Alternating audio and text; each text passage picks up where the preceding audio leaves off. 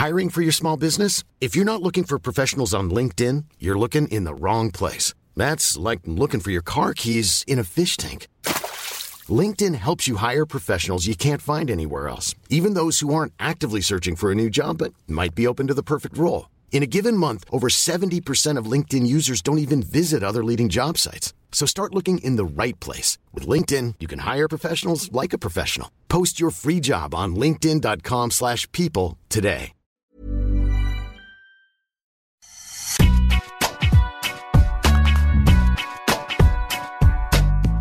Bonjour à toutes et tous, bienvenue dans Deep Impact, votre podcast, podcast tennis sur Eurosport. Je suis Anne Boyer, journaliste de la rédaction et je suis accompagnée aujourd'hui de notre incontournable Arnaud Di Pasquale. Salut Arnaud. Salut Anne, salut messieurs. Pour débattre euh, avec Deep cette semaine, deux journalistes de la rédaction d'Eurosport, un homme qui sait dénicher les meilleurs spots pour admirer Roger Federer en action à l'Open d'Australie. J'ai nommé Bertrand Millard. Salut Bertrand. Salut à tous. La vieille génération et quel Caras que tu vas présenter derrière. la jeune génération. La jeune génération euh, qui, comme Roger Federer, euh, a un petit faible pour Pistol Pete, je crois. Maxime Battistella est avec nous. Salut Maxime. Salut à tous, j'aime beaucoup les joueurs qui ont du panache, Pistol, Roger, voilà. Et Carlitos. Carlitos, oui, bien sûr. Aujourd'hui, nous allons évidemment revenir sur le vendredi plein d'émotions que l'on a vécu à Londres avec les adieux officiels de Roger Federer qui a disputé dans l'O2 Arena son dernier match officiel sur le circuit à l'occasion de sa Lever Cup, aux côtés de son plus grand rival, Raphaël Nadal. Cette Lever Cup sera justement aujourd'hui l'objet de notre question qui fâche. Cette compétition ou cette exhibition, c'est selon, qui divise, n'avait-elle d'intérêt euh, cette année que pour la retraite de Federer et, son duo avec Nadal car il y avait euh, du beau monde présent aux côtés de, de Federer, à commencer par ce quatuor qu'on a longtemps appelé le Big Four, Nadal, Federer, Andy Murray et bien sûr euh, Novak Djokovic de retour au jeu pour la première fois depuis son titre à Wimbledon. Novak Djokovic privé de tournée américaine, qui s'est donné pour objectif en cette fin de saison les finales ATP à Turin en novembre pour rester dans le top 20 à la race et y participer. Il a ajouté des tournois à son calendrier, à commencer par Tel Aviv euh, qui se dispute cette semaine. Faut-il s'inquiéter pour sa participation Masters? Ce sera notre débat du jour. Au programme de cette émission également, il y aura la stade de jeu 7 et sur un joueur en pleine forme et l'œil de Deep qui, lui, n'était pas seulement tourné vers Londres ce week-end. Je vous rappelle que ce podcast est à retrouver sur toutes les bonnes plateformes d'écoute, Spotify, Deezer, Acast, Apple Podcast. Abonnez-vous. N'hésitez pas à nous laisser un petit commentaire. Vous retrouverez également sur eurosport.fr des extraits vidéo de cette émission. Les joueurs sont prêts. Deep Impact, c'est parti. Alors, on va démarrer, euh, messieurs, par un sujet qui divise, qui vous divise en tout cas, il me semble, la Lever Cup, euh, mais qui a rassemblé hein, cette fois-ci pour euh, une occasion particulière, une occasion unique, hein, vendredi soir, le dernier match officiel de Roger Federer, un match que même ceux qui euh, boudent habituellement la Lever Cup eh bien, ont suivi et on peut dire que le maestro aura réussi sa sortie, offrant au, monde du sport un moment plein d'émotions en double aux côtés de, de, son plus grand rival devenu ami Raphaël Nadal. Première question d'abord avant d'aborder cette question qui fâche. Qui n'a pas pleuré, messieurs, vendredi? Ah voilà. On a le droit, mais là on n'a pas le droit de dire. Non, on ne peut pas dire non. Non, non, ben, on ne peut pas. Donc, euh, on a tous été très émus alors. Je pense. Vous, avez, pleuré? Vous avez pleuré? Pleuré, pleuré? Moi, oui. Ah oui, moi j'ai pleuré. Euh, moi, j'ai plus pleuré jeudi euh, la semaine dernière quand quand il l'a annoncé sa retraite sur message audio, même si on s'y attendait. Mais j'ai aussi versé ma petite larme vendredi dernier, je, dois l'avouer. Moi, j'ai été déçu lors de l'annonce, enfin triste lors de l'annonce, mais mmh. l'émotion, c'est vraiment un moment, effectivement, avec Rafa et tout. c'est ça, surtout, de la famille, euh, les enfants, ça, ouais, quand même. Ah, les images étaient quand même assez saisissantes. Hein. Les deux adversaires qui ont alimenté quand même une des plus grandes rivalités de l'histoire du, tennis, du sport en général, main dans la main, réfrénant leurs sanglots, c'était c'était très émouvant. Même le plus insensible ne pouvait pas y, y, échapper à cette petite larme. On est tous d'accord donc pour dire qu'il nous a offert un, grand moment d'émotion. Ah et malgré la défaite, la soirée a été réussie. les images ont, ont fait le tour du monde. Vient alors la question qui fâche autour de la compétition qu'il a choisie pour, euh, pour faire ses adieux. Cette compétition, cette Lever Cup qui, divise, n'avait-elle donc d'intérêt que pour la retraite de Federer et pour son duo avec Nadal? C'est donc la question qui fâche. Messieurs, on sait que elle faisait déjà débat euh, avant cette année. Il y a les pros, il y a les gentils, ceux qui la considèrent comme une vraie compétition, ceux qui la considèrent comme une simple exhibition. Euh, il n'y a pas eu de débat cette fois-ci, puisque c'était là que Federer avait choisi de faire ses adieux. Euh, mais finalement, est-ce que est-ce qu'elle risque de, péricliter cette, cette Lever Cup après le départ de Federer? Est-ce que elle, a trouvé un autre intérêt euh, cette année euh, que, euh, que ces adieux-là. Je crois que Bertrand a un avis bien tranché sur la question. Il n'y aura pas de départ de Federer. Il sera là l'année prochaine. Il sera toujours là. Oui, il sera, probablement sur la chaise. Oui, je ne sais pas où il sera, mais il sera quelque part. C'est sa compétition. il ne va, il va pas l'abandonner. Donc non, non, elle ne va pas péricliter, je pense, cette Lever Cup pour répondre à cette, à cette question-là. parce que d'abord, c'est très bien huilé comme truc. C'est, pour moi, c'est 100% une exhibition, évidemment. Mais c'est très bien huilé. C'est-à-dire que ça reprend le format un peu de la Ryder Cup en, euh, golf, euh, sauf que là, c'est pas les États-Unis, mais le monde qui joue contre l'Europe. Euh, voilà, c'est le format est plutôt bien foutu. la première journée à un point, deuxième à deux points, troisième à trois points, ça oblige à regarder jusqu'au bout parce que les matchs les plus importants sont, sont le dernier jour. Voilà, mais néanmoins, cette année, ça n'a eu d'intérêt évidemment que pour la retraite de Roger Federer, c'est une évidence. personnellement, après vendredi soir, je n'ai plus regardé une image de l'Ever Cup. Euh, peut-être que j'avais des choses à faire, mais, mais quand même, j'ai regardé les résultats des autres tournois de 150 parce que ça m'intéresse, c'est de la vraie compétition. Et j'ai pas regardé. J'ai appris ce matin que le monde avait gagné. Une vidéo sur Twitter. Je ne savais même pas que le monde avait gagné. Et d'ailleurs, je me suis fait la réflexion. Ça, apporte de l'eau à mon moulin. Si vraiment c'était une vraie compétition, le monde n'aurait pas gagné, hein, parce que quand on a dans son équipe Djokovic, Nadal, euh, Murray, Rude, numéro 2 mondial, Tsitsipas, contre une équipe quand même. Berrettini. Euh, ouais, Berrettini, contre une équipe où le, meilleur c'était Kitiafo, euh, euh, au. On ne perd pas. Si on ne perd pas, si, euh, si on veut vraiment aller gagner. Donc, déjà, c'était trop bien. Ensuite, Nadal, si c'était une vraie compétition, il serait venu soit prêt, soit pas du tout. Là, il est venu pas prêt. Pourquoi il est venu pas prêt? Parce qu'il est venu uniquement pour épauler Roger Federer. d'ailleurs de façon magnifique, jusqu'à en, pleurer lui aussi, à dire qu'il perdait une moitié de lui-même. Donc il est venu pour cet hommage, évidemment, il est venu parce que ça tenait à cœur à Federer, mais il n'est pas venu pour la compétition, ni pour le résultat de la compétition. Je ne suis même pas sûr que Nadal sache si l'Europe a gagné ou perdu euh, cette, cette, cette, édition de la Lever Cup. Donc évidemment, cette année, c'était encore plus une exhibition que d'habitude, parce que c'était une exhibition qui permettait de faire des adieux au GOAT Roger Federer et, euh, et, de façon magnifique, avec la présence de tous les grands. Euh, autour de lui, il y avait le Big Four, il y avait, il y avait les, meilleurs joueurs, euh, la plupart des meilleurs joueurs actuels. Pas Alcaraz, bon, c'est dommage, mais c'est ce que permet cette compétition quand même. C'est ce que permet cette compétition. comme vous dites. Absolument. Non, mais c'est super. C'est génial. Ça permet de voir des joueurs se coacher entre eux, par exemple, des joueurs fabuleux se coacher entre eux. Donc c'est marrant. Il y a un côté marrant mais dans une vraie. Enfin, voilà, euh, le capitaine Borg, par exemple, il a dû dire trois mots en cinq ans, en six ans, donc c'est un emploi fictif. McEnroe un peu plus, mais voilà, bon, c'est pas. C'est, une belle exhibition, c'est très bien foutu, c'est très esthétique, c'est très beau, mais c'est une exhibition. Et cette année, cette exhibition a servi de cadre à un moment magique qui était les adieux de Roger Federer. Mais le match, encore une fois, ça vous a changé quelque chose qu'ils gagnent ou qu'ils perdent ce double? Non, ça a changé strictement rien. Ils ont perdu. Bon, s'ils avaient gagné, il y aurait eu une scène de joie entre eux en plus, super, mais là, ils ont perdu et tout le monde s'en fichait totalement, puisque l'important, c'était l'après-match. Et je pense qu'on a tous attendu l'après-match. Oui, mais il y a eu quand même d'autres matchs euh, ensuite euh, tout le week-end. Ah et il y a eu des matchs avec des grosses confrontations. Hein. Le fait est qu'il y a eu par exemple euh, ce, retour de Frances Tiafo face à Tsitsipas lors de la journée de dimanche. Il fait un énorme comeback dans une ambiance des, des, grands soirs cette Lever Cup, elle, offre quand même euh, quelques, matchs d'un sacré niveau euh, parce qu'il y a des très bons joueurs qui répondent à l'appel de Roger Federer et c'est sûr que ça aide de, faire venir les, plus grandes stars sur son nom. Mais ça donne quand même des, matchs qui peuvent être du niveau de match du, Grand Chelem, non? Du match du, circuit, en tout cas, oui. Le match du Grand Chelem, non, parce que c'est un format totalement différent. Euh, matchs du Grand Chelem sont au meilleur des 5-7 et là, c'est même pas au meilleur des 3-7. Et c'est ce que je reproche, moi, à cette, à cette compétition. Si elle veut être une compétition, une vraie compétition, elle devrait se mettre au moins au meilleur des 3-7. Là, je suis totalement d'accord et c'est ce qui la rapproche pour moi, en fait, le plus d'une exhibition.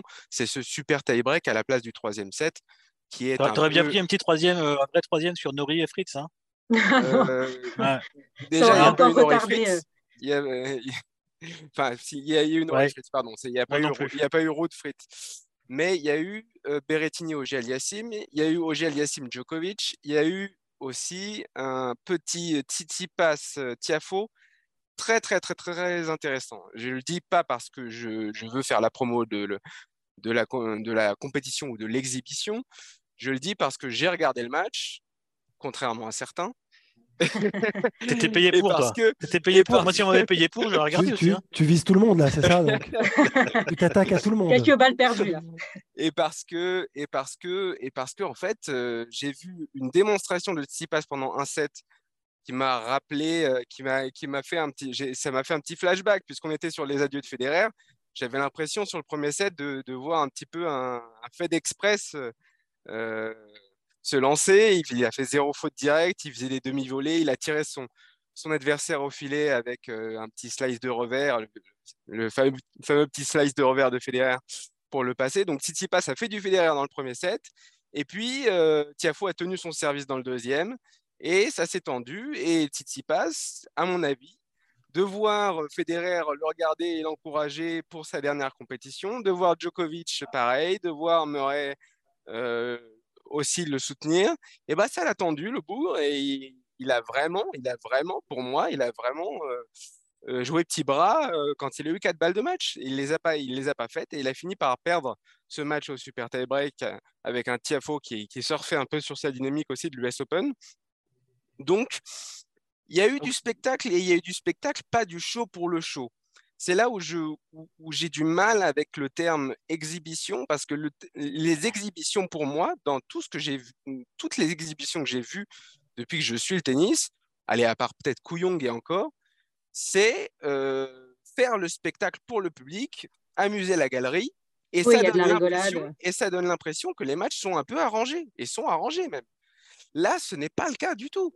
Alors tu dis, euh, tu, as dit tout à l'heure, euh, euh, si le, monde a gagné, c'est bien la preuve que c'est une exhibition. Non, ça tient au format.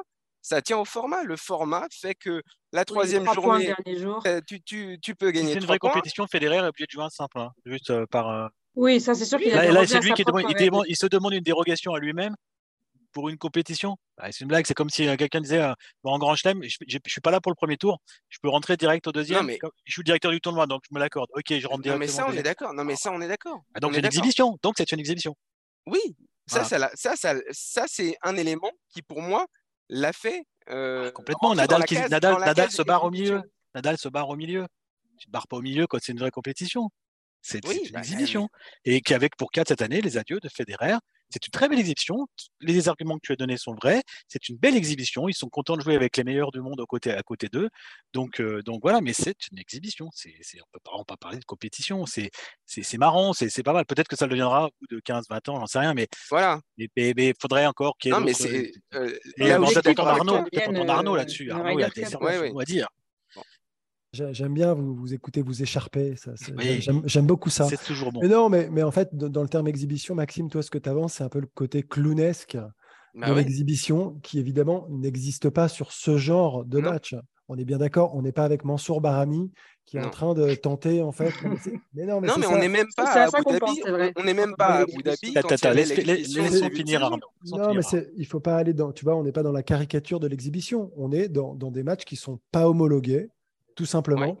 est ce que l'on, qu'on le veuille ou pas, euh, la réalité, c'est que, à mon sens, et même si tu peux être rattrapé un peu par la pression à certains endroits, à certains moments, c'est pas la même chose que de jouer un quart, une demi, euh, une finale de Grand Chelem ou, même de tournoi de Masters. Tu vois Donc il y a une vraie différence et, c'est tout. Moi, c'est, juste que je veux mettre en avant. Après, moi, je trouve ça très bien qu'elle existe la Lever Cup. Hein. Mmh. Alors qu'au départ, j'étais, j'étais contre parce mmh. que je trouvais qu'ils avaient mis un petit coup d'épaule quand même à certains et que il s'était fait une place au détriment d'autres tournois, euh, et, notamment bah, de l'Open de Moselle, hein, avec euh, difficulté qu'on connaît sur certains tournois notamment. Donc d'exister, d'être dans un modèle économique qui tient la route.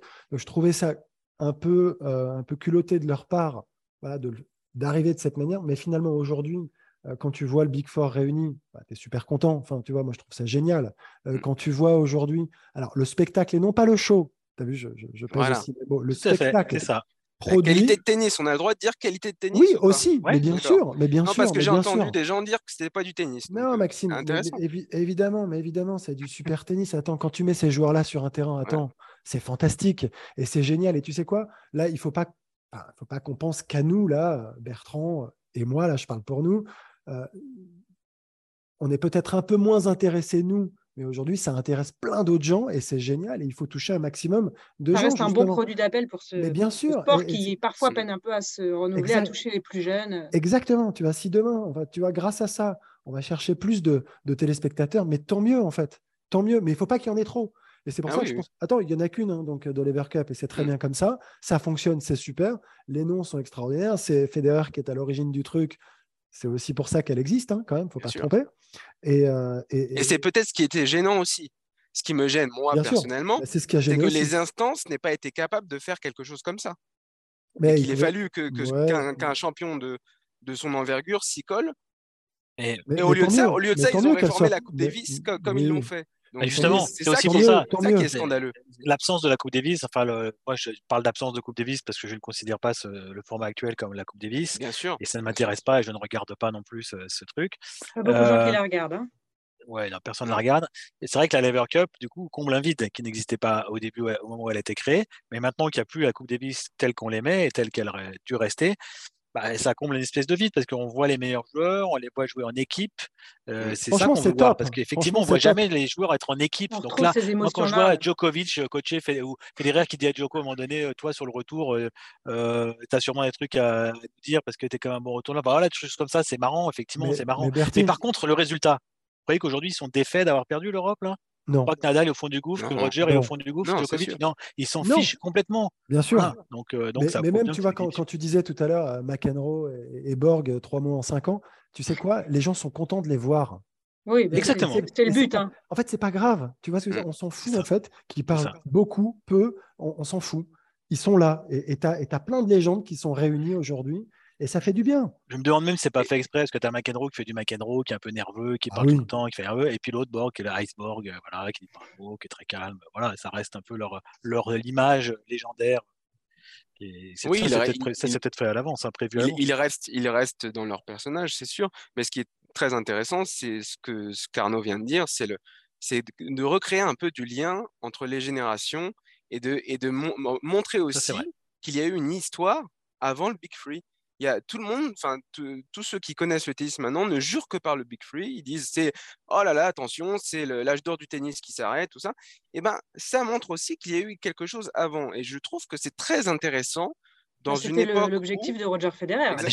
Il Lever, Cup. hein. Oui, Exactement, dans une époque où les sportifs, quand on les interroge en conférence de presse, ou en tout cas la majorité, disent qu'ils n'en ont pas grand-chose à faire de ce qui s'est passé avant eux et qu'ils ne regardent même pas leur sport. Ouais, mais ça, moi, je c'est- trouve que c'est Ouais. c'est- c'est c'est intéressant de ce point de vue-là. Oui, parce que dans c'était ce- créé, c'était créé pardon, euh, Arnaud, par un Federer qui, qui, qui, qui, qui, euh, Qui est un lui, amoureux de euh, son sport. un amoureux de son sport et de l'histoire son sport. Non, mais tu sais, c'est- quand on parle de l'âge d'or du tennis aujourd'hui, euh, on en a un peu parlé la semaine dernière avec Ouais. Laurent, et c'est vrai qu'il l'a évoqué, on va pas repartir dans ce débat, mais c'est vrai que moi, pour avoir, enfin, je sais pas, quand je discute autour de moi, j'ai plutôt l'impression qu'on me parle quand même beaucoup plus de Connors, McEnroe et Borg que de la génération actuelle, malgré tout, même si Moi, aujourd'hui, je elle- pense- elle, a été je- très moi- présente, tu vois. Moi, je pense que tu as raison parmi les connaisseurs du tennis. C'est-à-dire que les gens qui connaissent vraiment le tennis pensent que l'âge d'or, c'était les années 80. Bah, surtout par rapport aux audiences, tous- en fait. Hein. Voilà, par rapport C'est aux ça. et par rapport Oui, au fait que c'est c'était des, des rockstars. euh, des, des vrais rockstars à l'époque. C'était des rockstars. Mais quand tu vas euh, parler à, à quelqu'un qui, qui est moins féru de ce sport-là, il va dire Ah oui, Federer, Nadal, Djokovic, c'est- c'est l'âge d'or. quoi. Alors que Ah, c'est l'âge d'or au niveau des résultats, on va dire. parce Voilà. que, euh, Mm. Bon, ça, ça 66, dépend aussi des générations. ouais. Voilà. Sûr. 66 grands, 63 grands chelems à, à 3 et les séries en cours, euh, ça ne se verra probablement plus de la même génération, je veux dire. Oui. C'est en ça que c'est l'âge d'or. Mm. On a Donc- réussi à se mettre Mm. d'accord. Donc c'était une belle exhibition. Non, mais, non, mais pour, pour être, pour être tout à fait clair, le, ça ne me viendrait pas à l'esprit de dire que le plus grand événement de, de cette Lever Cup, c'était euh, c'était pas la retraite de Federer. Évidemment.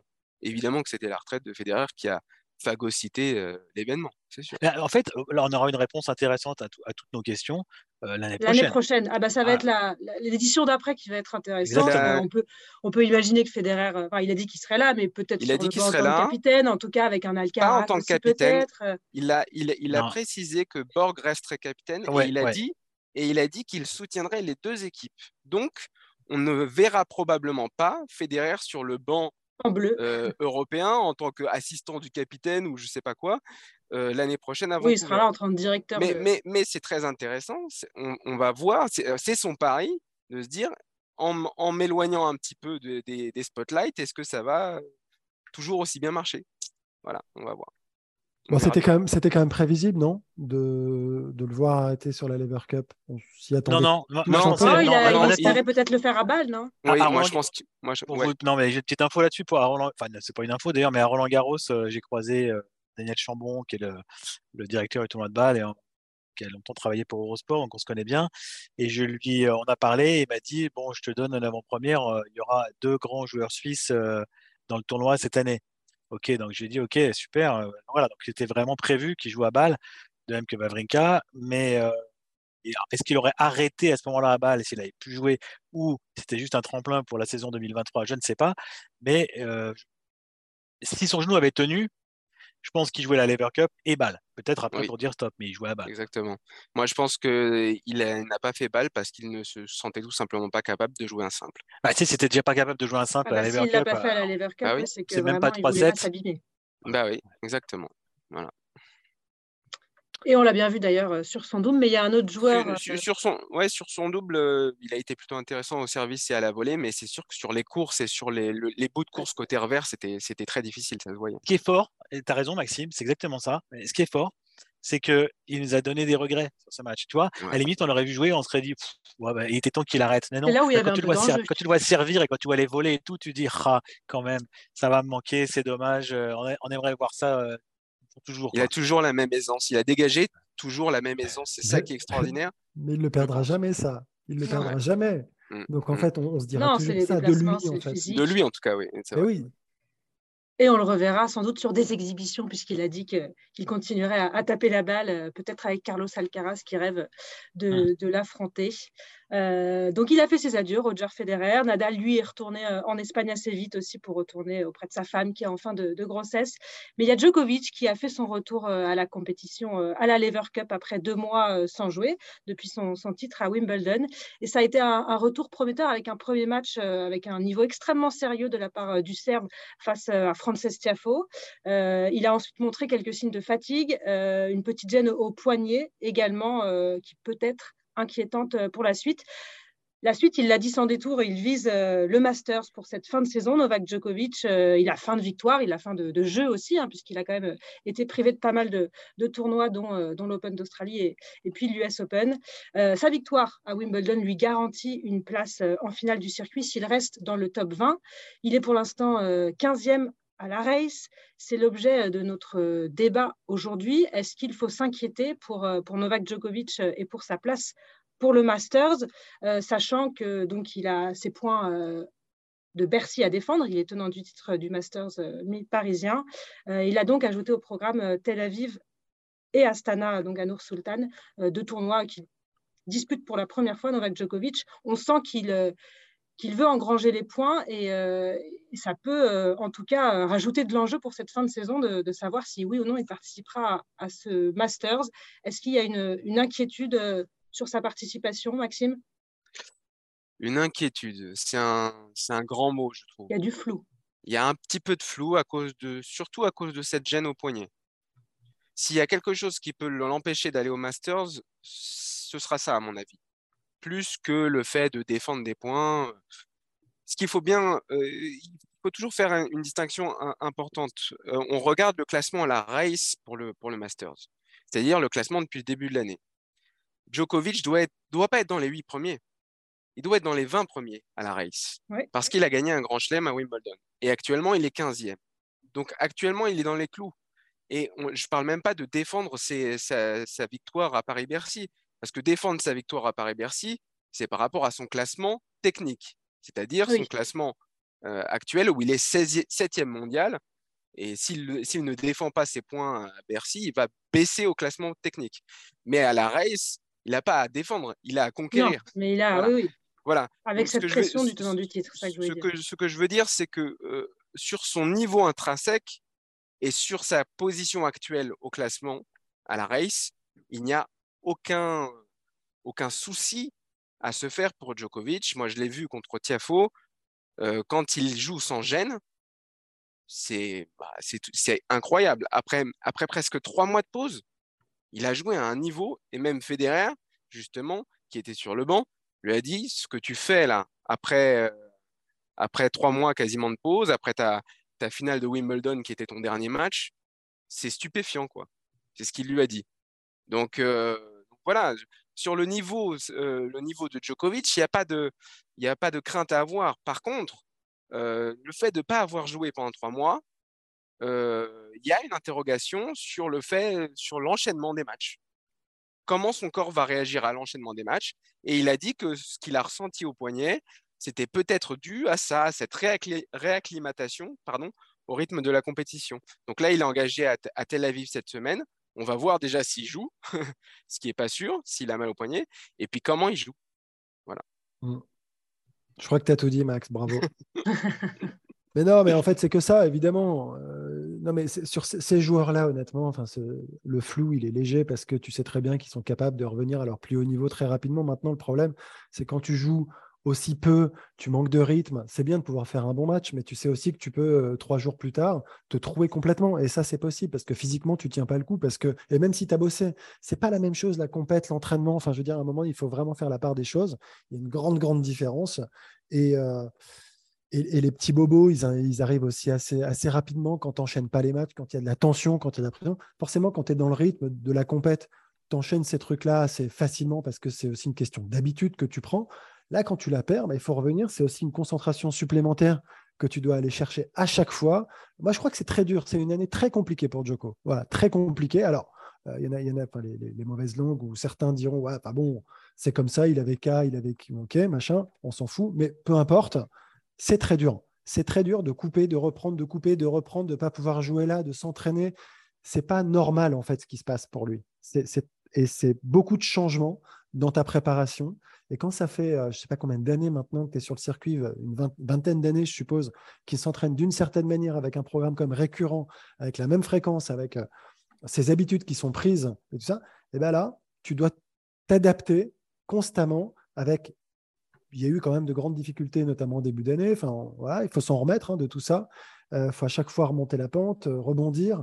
Moi, je trouve que c'est très dur. Et, par rapport à son tennis, ben, le côté incertain, c'est ça, c'est de se dire, à un moment, quand tu manques de rythme et de compète, tu, peux te planter à un moment, n'importe quand. Et quand il y aura moins de place, il a de moins en moins de place à l'erreur, vu qu'il joue très peu. Donc en fait, en plus, euh, c'est ça, j'ai l'impression qu'il doit se dire, je joue et j'ai jamais le droit à l'erreur parce que je vais peu jouer et il ne faut pas que je me loupe. C'est super dur. Donc c'est beaucoup, beaucoup de choses euh, en plus à gérer, je trouve, de tension et de pression euh, par rapport à d'habitude. Alors moi, grâce à cette émission, pardon, grâce, à ce, grâce à ce podcast, j'apprends des choses. J'apprends des choses. Je viens d'apprendre quelque chose. Moi, je pensais que Novak Djokovic, en ayant gagné Wimbledon, était déjà qualifié pour le Masters. Donc là, tu me dis qu'il faut être soit dans les, dans les 20. Il faut être dans les 20. quand, tu, as un titre du Grand Chelem, tu, il faut, il faut être dans les 20. En fait, dans, un, dans un monde normal, euh, la question se poserait même pas. C'est pour ça qu'il y a cette règle probablement, parce qu'il serait forcément dans les 20. Seulement euh, cette année, comme il n'y a pas les points de, comme il a pas les points de Wimbledon, non mais comme il n'y a pas les points de Wimbledon cette année, c'est là, c'est juste cette année que se pose le problème. Sûr, bon, néanmoins, je regarde, il a quand même 330 points d'avance sur le 20e. Derrière, il y a Kyrgios qui jouera quasiment plus euh, en simple. Bon, il y a Cilic, Kachanov, Schwartzmann, euh, jusqu'à la 20e place, Bautista Agut je, voilà, je je suis pas, trop inquiet pour euh, Novak Djokovic qui a bien réussi à faire dans les 250 euh, les points euh, suffisants qui lui manquent. Pas tellement ça, c'est effectivement plutôt de voir quel sera son niveau de jeu et puis sa motivation parce que le Masters, mine de rien, euh, c'est quand même très important. On se souvient qu'à l'avant-dernier Masters, c'est Roger Federer qui a réussi quand même à avoir une petite revanche de, Wimbledon et des deux balles de match manquées en l'empêchant d'atteindre les demi-finales. Et surtout d'être numéro un mondial. Et surtout de terminer numéro un. Oui, mais quand même d'être numéro un mondial, mais aussi d'atteindre la finale parce qu'il y, y, a le record Federer au Masters. Et puis. Euh, et, bah, cette année, Novak a l'occasion de l'égaler. En 2020, il n'y a pas eu. Et, ensuite, il y a eu effectivement euh, le. Il a perdu contre Zverev l'année dernière, euh, qui a fait un match somptueux. Donc, il est toujours à une petite longueur de Roger Federer au, Master. Et quand on chasse tous les records, bah forcément, ça doit le titiller d'aller chercher au moins l'égaler, peut-être battre ce record-là. Mais à 35 ans, bah, le temps presse. Donc, euh, voilà, il y, a une certaine pression, certainement. Plus, à mon avis, pour euh, le niveau de jeu qu'il aura que pour. Que, pour la qualification qui, à mon avis, ne fait aucun doute. Et sa dernière victoire au Masters, elle remonte à 2015. Bah oui, oui. 2015. Donc ça fait quand même sept ans qu'il n'a pas, enfin ce sera la septième année là euh, qu'il a qu'il a pas gagné. Donc ça fait quand même sept ans qu'on dit il peut il peut égaler Federer, il peut égaler Federer, il peut égaler Federer et donc il le fait pas. donc euh, là peut-être que euh, ce qui pourrait le, servir, si jamais il retrouve le rythme qui lui manque, justement, c'est ce fameux rythme dont parlait Arnaud, avec ses interruptions, ses grandes pauses dans, forcées dans sa saison. S'il parvient à retrouver ce rythme, il aura au moins l'avantage qu'il n'avait pas les autres années, c'est d'aborder la compétition frais, physiquement et mmh. mentalement. Voilà. et motivé. Et puis, il y aura une belle confrontation. Hein. Il y aura quand même du lourd sur cette, race tout Turin. Carlos Alcaraz et Rafael Nadal sont déjà tous les deux officiellement qualifiés. il y a Casper Ruud, numéro 3 pour l'instant, Stefano Tsitsipas qui est, qui est quatrième. Qualifié Ruud aussi. Qualifié, qualifié Tsitsipas aussi, il me semble. Tsitsipas aussi, ouais. Tsitsipas qualifié, ouais. Il y a 4 ou 5 qualifiés déjà, ouais. Et ensuite, on a Medvedev, Rublev, Auger Aliassim, euh, Zverev qui est pour l'instant euh, huitième. Et... Zverev en danger. Zverev euh, en danger parce que bah, il n'a pas encore rejoué déjà. Il n'a pas encore rejoué et ça se... il a voulu reprendre peut-être trop tôt d'ailleurs. Il a voulu reprendre à la Coupe, coupe Davis, il n'a pas, il a pas réussi finalement. Et il s'est refait mal un peu et donc ça va être, et ça va être très difficile, d'autant que là, il avait conclu l'année dernière en boulet de canon. Ouais, c'est l'homme des Masters, hein, cette compétition qui est parfaite pour mmh. lui. Hein. Indoor, euh, au meilleur des trois, quand même difficile à battre. Hein. Quand il joue son mmh. meilleur, il l'a fait donc euh, déjà deux fois au Masters, quand même déjà deux titres. C'est effectivement, euh, ouais, ce sera, ce sera une grosse absence. Et donc, c'est peut-être plutôt bon pour Djokovic si mmh. Zverev n'est pas là, évidemment. Et puis, bon, cette année, il y a, on n'est pas dans les mêmes états de forme que l'année dernière. Medvedev, pour l'instant, est qualifié je, reste persuadé de plus en plus à chaque semaine qui passe que Medvedev a pris un énorme coup sur la caboche euh, à Melbourne cette année. Jusqu'à Melbourne, il jouait incroyable, jusqu'à la finale de Melbourne, il jouait incroyablement bien, jusqu'au, même jusqu'au milieu du troisième set. Et cette défaite, euh, qu'on le veuille ou non, hein, si elle a fait déjouer sa saison. Il fait pas une bonne saison et surtout, il n'a pas un bon, pas un bon niveau de jeu. On l'a vu dès les tournois euh, précédents, l'US Open et, à l'US, pareil, il n'a pas été terrible. Donc, je ne le vois pas avoir forcément le niveau pour gagner le Masters non plus. Gel Yassim, bon, il est sur courant alternatif. Donc, euh, il y aurait une vraie chance hein, pour Novak Djokovic quand même euh, d'aller le gagner, ce Masters. Euh, il y a Alcaraz, certes, mais bon, on va avoir en indoor sur une compétition comme ça, ce qu'il peut donner, ce serait son premier. Il y a une vraie chance d'aller peut-être enfin égaler Federer. Mais on le dit, comme l'a dit Maxime, il a raison. On le dit depuis maintenant 7 ans, donc ça dure ce sera peut-être euh, la bonne. Euh, il va soigner ses stats, en tout cas Novak Djokovic, peut-être à cette, euh, à ce Masters de, fin d'année. Euh, c'est l'heure justement de la stat de notre partenaire euh, Jeu 7 et qui va parler d'un joueur qui a été victime du retour en forme de Novak Djokovic euh, à la Lever Cup, encore une fois, concassé 6-1, 6-3 en 1h12 de jeu, mais il a ensuite prouvé qu'il était quand même en grande forme depuis sa demi-finale à l'US Open. il a offert le point de la victoire à l'équipe du reste du monde le week-end dernier à la Lever Cup. il, s'appelle Francis Tiafo et il fait l'objet de, la stat du jour. Il a remporté l'Américain les 12 derniers tie-break ou super tie-break qu'il a disputé en, simple, euh, en offrant donc euh, ce point euh, de la victoire à l'équipe du monde, après avoir remporté le tie-break du deuxième set puis le super tie-break face à, Stefanos Tsitsipas, en écartant au passage euh, quatre euh, balles de, match.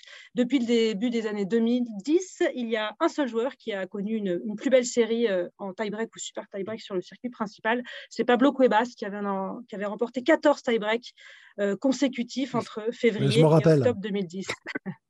Ouais, je me rappelle. On avait fait un Deep Impact spécial là Bien sûr. un incroyable de, Pablo Cuevas. Euh, Frances Tiafo en a remporté 12, comme Kei Nishikori en 2018 et comme euh, John Isner euh, en 2013. tout ça pour dire quand même que, que Frances Tiafo réalise depuis le, mois d'août eh bien, de très grosses performances. Ça a encore été le cas ce week-end, même si ce n'était qu'une exhibition. il est sur sa lancée, l'Américain, quand même. Bah, il est surtout très en confiance, non? Enfin, je sais pas le principe mmh. en fait de, ces moments euh, difficiles à jouer en fin de set, c'est quand tu arrives en confiance, tu réfléchis pas. Je crois qu'il est dans cette phase un petit peu en ce moment, euh, Frances Tiafo.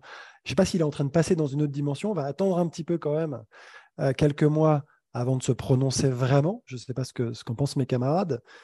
Quel, quel joli terme d'ailleurs, camarades. Et mais, mais moi, je ne je, je, sais pas parce que j'aime Tiafo. Je, je j'ai toujours eu un petit peu de, mal à, me dire qu'il pourrait tenir ce niveau de jeu moyen dans la durée. Voilà, je me suis. Alors, et peut-être que là, ça y est, il est peut-être passé, il a peut-être passé ce cap et qu'il va vraiment réussir à le tenir. On va voir. Mais euh, je me suis toujours dit que ça pouvait partir parfois un petit peu n'importe où. Oui, il a, il, a, il a ce côté chien fou un peu qui, euh, voilà, il, il rue dans les brancards et puis il sait plus trop où il est quoi. C'est un peu ce que ce qu'on ce qu'on pensait de Tiafo et j'ai l'impression peut-être euh, que sa collaboration avec Wayne Ferreira l'a un peu euh, lui a un peu mis des, des mmh. cadres, oui, un, cadre, oui, en effet. Je... Moins chien fou déjà.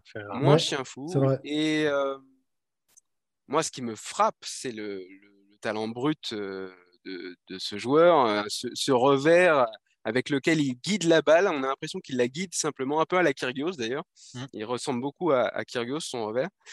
Et, euh, et puis cette explosivité, cette vitesse euh, de tête de raquette euh, au niveau du poignet, hein, quand il frappe en coup droit, on a l'impression qu'il va faire un tout petit coup et puis hop, la, la balle elle part à une vitesse pas, pas possible. Donc oui, il y a, beaucoup d'explosivité, beaucoup de talent.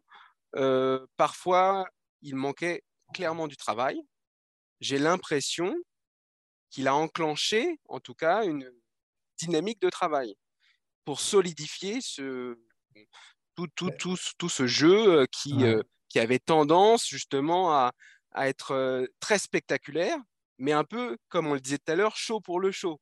Mais d'après ce que Ferreira disait, justement, il part de très loin. Si, j'ai bien compris, il partait très très loin.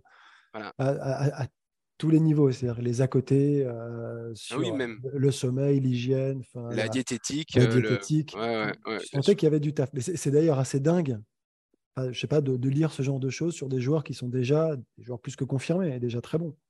Il lui arrivait de dîner en très bonne compagnie euh, très tardivement à Melbourne, en tout cas dans certains restaurants français, puisqu'on a pu constater là où malheureusement Nicolas Escudé avait à cause de la climatisation, choper un mauvais virus, ça c'est autre chose. Mais enfin, oui, il, arrive de les sortir très tard euh, dans des endroits, dans les... alors qu'il est en plein tournoi du Grand Chelem. En tout cas, ça lui arrivait, bien sûr, c'était il y a deux ans et quelques. Hein.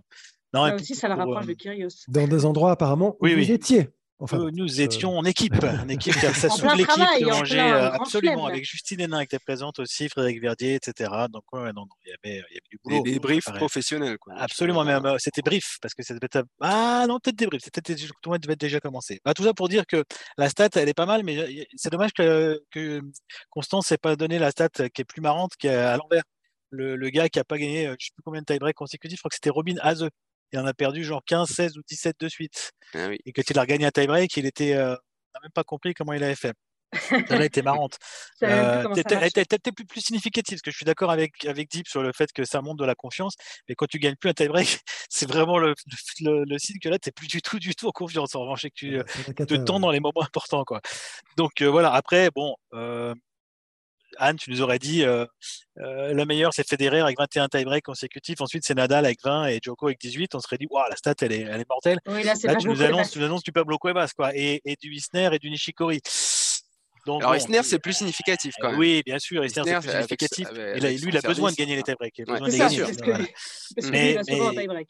Voilà, mais bon, ça prouve que voilà, là, effectivement, on peut se dire oui, bah, il y a plus de confiance en ce moment, donc il gagne des tie-breaks, mais je ne crois pas que ce soit plus significatif que ça, même si dans mes commentaires, souvent, j'aime bien donner quand on arrive au tie-break les stats des tie-breaks, parce que parfois, quand même, sur une carrière, en tout cas, ça commence à être significatif. Si tu en as gagné deux tiers, trois quarts de tes tie-breaks, oui, c'est sûr que sur une carrière entière, ça fait beaucoup. Euh, sur une saison, déjà, c'est intéressant. Sur une carrière, ça peut être un indicateur. Euh, sur une petite période comme ça, je ne suis pas sûr. Oui, Mais, euh, ça peut- ça être qui aussi permet de gagner intéressant. le match après. Ça peut être Oui, aussi exactement. intéressant dans le contexte d'un tournoi. Et c'était le cas à l'US Open. Exactement. C'est-à-dire Ah que oui, quand oui. il arrive en quart de finale et qu'on et qu'on dit bah, sur le tournoi, il n'en a pas perdu un, il en a joué quatre ou Ouais. cinq déjà, Oui. ouais. là, là, ça commence à être euh, intéressant. Mais oui, je suis d'accord, il faut toujours replacer dans un contexte beaucoup plus large pour savoir si ça a un intérêt euh, vraiment. T'as vu, il est bon notre, notre Carlitos. Hein. Et il est, même quand le match est long, comme Il est aujourd'hui, un il peu est plus là, long, il il, est là là, au cinquième là. encore. Il est hein, toujours et- là. Ah, il est toujours là. Ouais. C'est toujours le bon Il lâche rien. moment, hein. On a beaucoup parlé de la, de la Lever Cup exceptionnelle cette année. Euh, on a dit que le monde entier avait les yeux rivés sur Londres, sur l'O2 Arena. Mais Arnaud Di lui, avait un œil ailleurs, en France, sur un autre euh, grand joueur qui lui aussi semble avoir euh, des choses à dire encore sur un cours de tennis. C'est l'œil de Deep. Tout à fait. Lorenzo Sonego. Et non, Ah. pas du tout. Non, il faudrait être de pour ça. Mais oui, À la c'était- feinte. voilà, c'était- mais bien sûr, c'était pour Thomas, évidemment. Une petite passe Hommage. décisive. Sympa comme tout. Sonego, vainqueur du Moselle Open, bravo.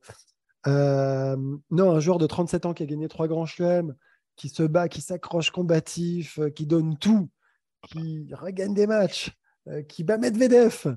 Bertrand, jeudi, jeudi, Qui a des, qui a des shorts carreaux pourris ou pas parfois? Exactement, parfois, qui peut avoir un short de plage. Là, c'est Stan Wawrinka. Et c'est vrai que ouais, c'est- beaucoup mieux, je trouve. J'essaie, de- on essaie de se mettre à sa place. Pour remonter cette pente, c'est quand même très difficile. Je pense que c'est, il fournit euh, un nombre d'efforts enfin, incalculable et, et- et terriblement difficile. Et te retrouver là, à, à regagner des matchs, à te ressentir bien probablement, à retrouver peut-être cette confiance un peu perdue, à y croire peut-être de nouveau et, te blesser. Et là, je ne sais pas comment tu, tu- tu peux aborder à 37 ans comme ça la suite en te disant est-ce que voilà, c'est pas mon corps qui me lâche? Est-ce que tu dois te reposer beaucoup de questions très rapidement? Euh, Et c'est, je pense, très très difficile. Alors peut-être qu'il est dans sa bulle, focus à se dire je reviendrai coûte que coûte, c'est obsessionnel et, euh, c'est certainement ce qui lui permet de retrouver un certain niveau de jeu. hein. Probablement, c'est aussi la force de ces, de ces immenses champions. Mais en même temps, je, je- je- je me dis à cet âge-là, hein, parce qu'il a quand même 37 ans, comment tu fais pour tenir le cap et, et réussir à repartir à chaque fois, t'entraîner, y croire, vouloir à tout prix, enfin, je sais pas, cette volonté, ce, ce- ce désir de, de, de- de- de- de rester sur le circuit, d'aller vivre certainement des émotions encore, parce que j'imagine que c'est ce qui les anime. Je- Il semble que euh, c'est pas fini, quoi. Non, mais d'accord, mais euh, au-delà du fait que ce soit pas fini, ça, ça reste flou, ça, de dire c'est pas fini, je peux encore jouer. Ok, mais je pense, Arnaud, que quand tu es joueur, tu as besoin de te fixer des objectifs. Ouais, Euh, sûr. Wawrinka, il joue pas en disant tiens, je, je peux jouer à Metz et je peux encore faire Sofia peut-être la semaine d'après. Mais c'est bon. Il faut qu'il se fixe des objectifs. Finalement, quand on a gagné trois grands chelems, qu'on a eu le niveau de jeu hallucinant qu'il a pu avoir euh, à sa grande époque, euh, quel peut être l'objectif qui se fixe? C'est ça qui- qui- qui- que- qu'il faudrait savoir. Et, et- parce que c'est ça qui lui donne la motivation. C'est quoi l'objectif qui peut se fixer, Arnaud? Bah, Regagner un tournoi?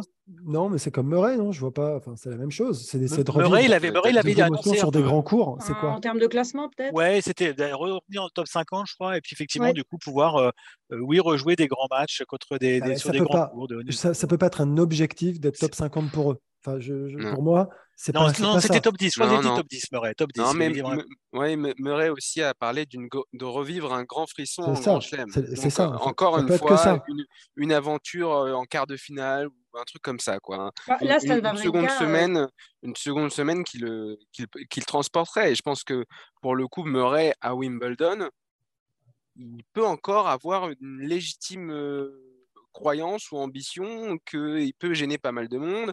Et puis ça s'est pas joué à, grand chose cette année. Il s'est juste blessé juste un peu avant parce que sa saison sur gazon était très intéressante juste avant ça. C'est vrai.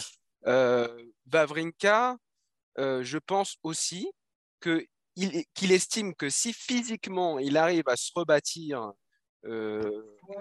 quelque chose de stable qui lui permette d'enchaîner, il a la puissance pour, dans, un grand chelem donné, alors lequel, je ne sais pas trop, ça me paraît compliqué à, Roland, même s'il adore la terre battue, parce que c'est tellement physique, justement.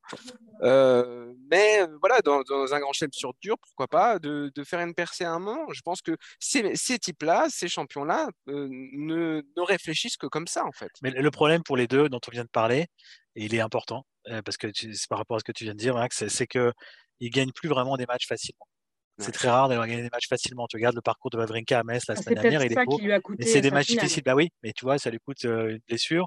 Murray, c'est pareil. des qualifs en plus. Hein. Et il est sorti des qualifs. Murray, c'est un peu pareil. Tu regardes un peu ses matchs en Grand Chelem, il y a quand même des parcours souvent difficiles. Alors pas toujours, mais il y a quand même beaucoup de matchs accrochés.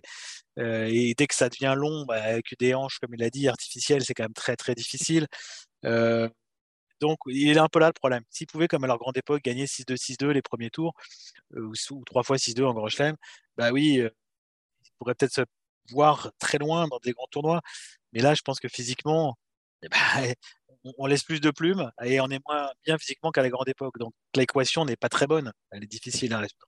C'est sûr, et puis en plus, je, pense que tu as soulevé un truc intéressant, c'est-à-dire que tu as dit 6-2, 6-2 comme à la grande époque, mais moi, j'ai pas souvenir qu'un Vavrinka se facilite la tâche dans les premiers tours de Grand Chelem. Ouais, c'est vrai. Bah, notamment l'année où il a gagné l'US Open, il avait sauvé une balle de match. Exactement, c'était un diesel. C'était un diesel et qui avait une caisse physique justement incroyable qui lui permettait ensuite de, voilà, de, de, chauffer le moteur. Mmh. Là, le problème, c'est que quand il chauffe le moteur, et eh ben, il l'épuise. Voilà. Bah, le, moteur, il chauffe. Voilà. Comme ça. exactement. En tout cas, il a, revu il a revécu un, frisson. Il a dit hein, que c'était pour ce genre de match qu'il jouait en battant Daniel Medvedev donc, euh, à Metz. Il est allé jusqu'à la demi-finale et il a dû abandonner euh, assez rapidement dans sa demi-finale euh, face à Bublik à cause d'une gêne à la cuisse. Donc, on espère qu'on reverra vite Fan Wawrinka sur le cours pour, pour un nouveau frisson. En tout cas, il remonte au classement hein, grâce à, cette demi-finale. Il revient à la 193e place mondiale. Il était 284e hein, quand même euh, il y a encore peu. Donc, euh, il est encore loin, mais euh, on espère que, ce n'est pas encore tout à fait fini pour, pour le Suisse. Et Tim a passé le premier tour à Tel Aviv. Yes. Et face à, face à Jerry, donc c'est pas. Face à mais pareil, à chaque fois, c'est les scores, il laisse des Ouais, ouais, mais c'est pas. c'est pas. Il revient, il revient, Dominique C'est Lui, pour le coup, il avait fait finale à l'Open. Il avait fait finale à Rennes aussi. Attention. attention, attention, ça remonte petit à petit. ça, ça revient.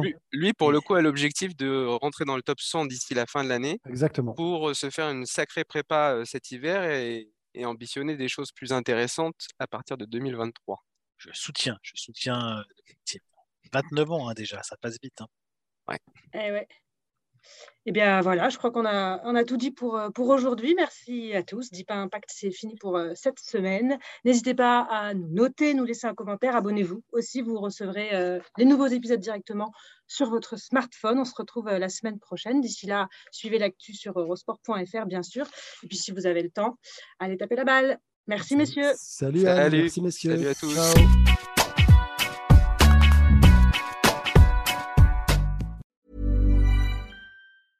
Hey, it's Paige DeSorbo from Giggly Squad. High quality fashion without the price tag. Say hello to Quince. I'm snagging high-end essentials like cozy cashmere sweaters, sleek leather jackets, fine jewelry, and so much more. With Quince being 50 to 80% less than similar brands. And they partner with factories that prioritize safe, ethical, and responsible manufacturing. I love that. Luxury quality within reach. Go to quince.com slash style to get free shipping and 365 day returns on your next order. Quince.com slash style.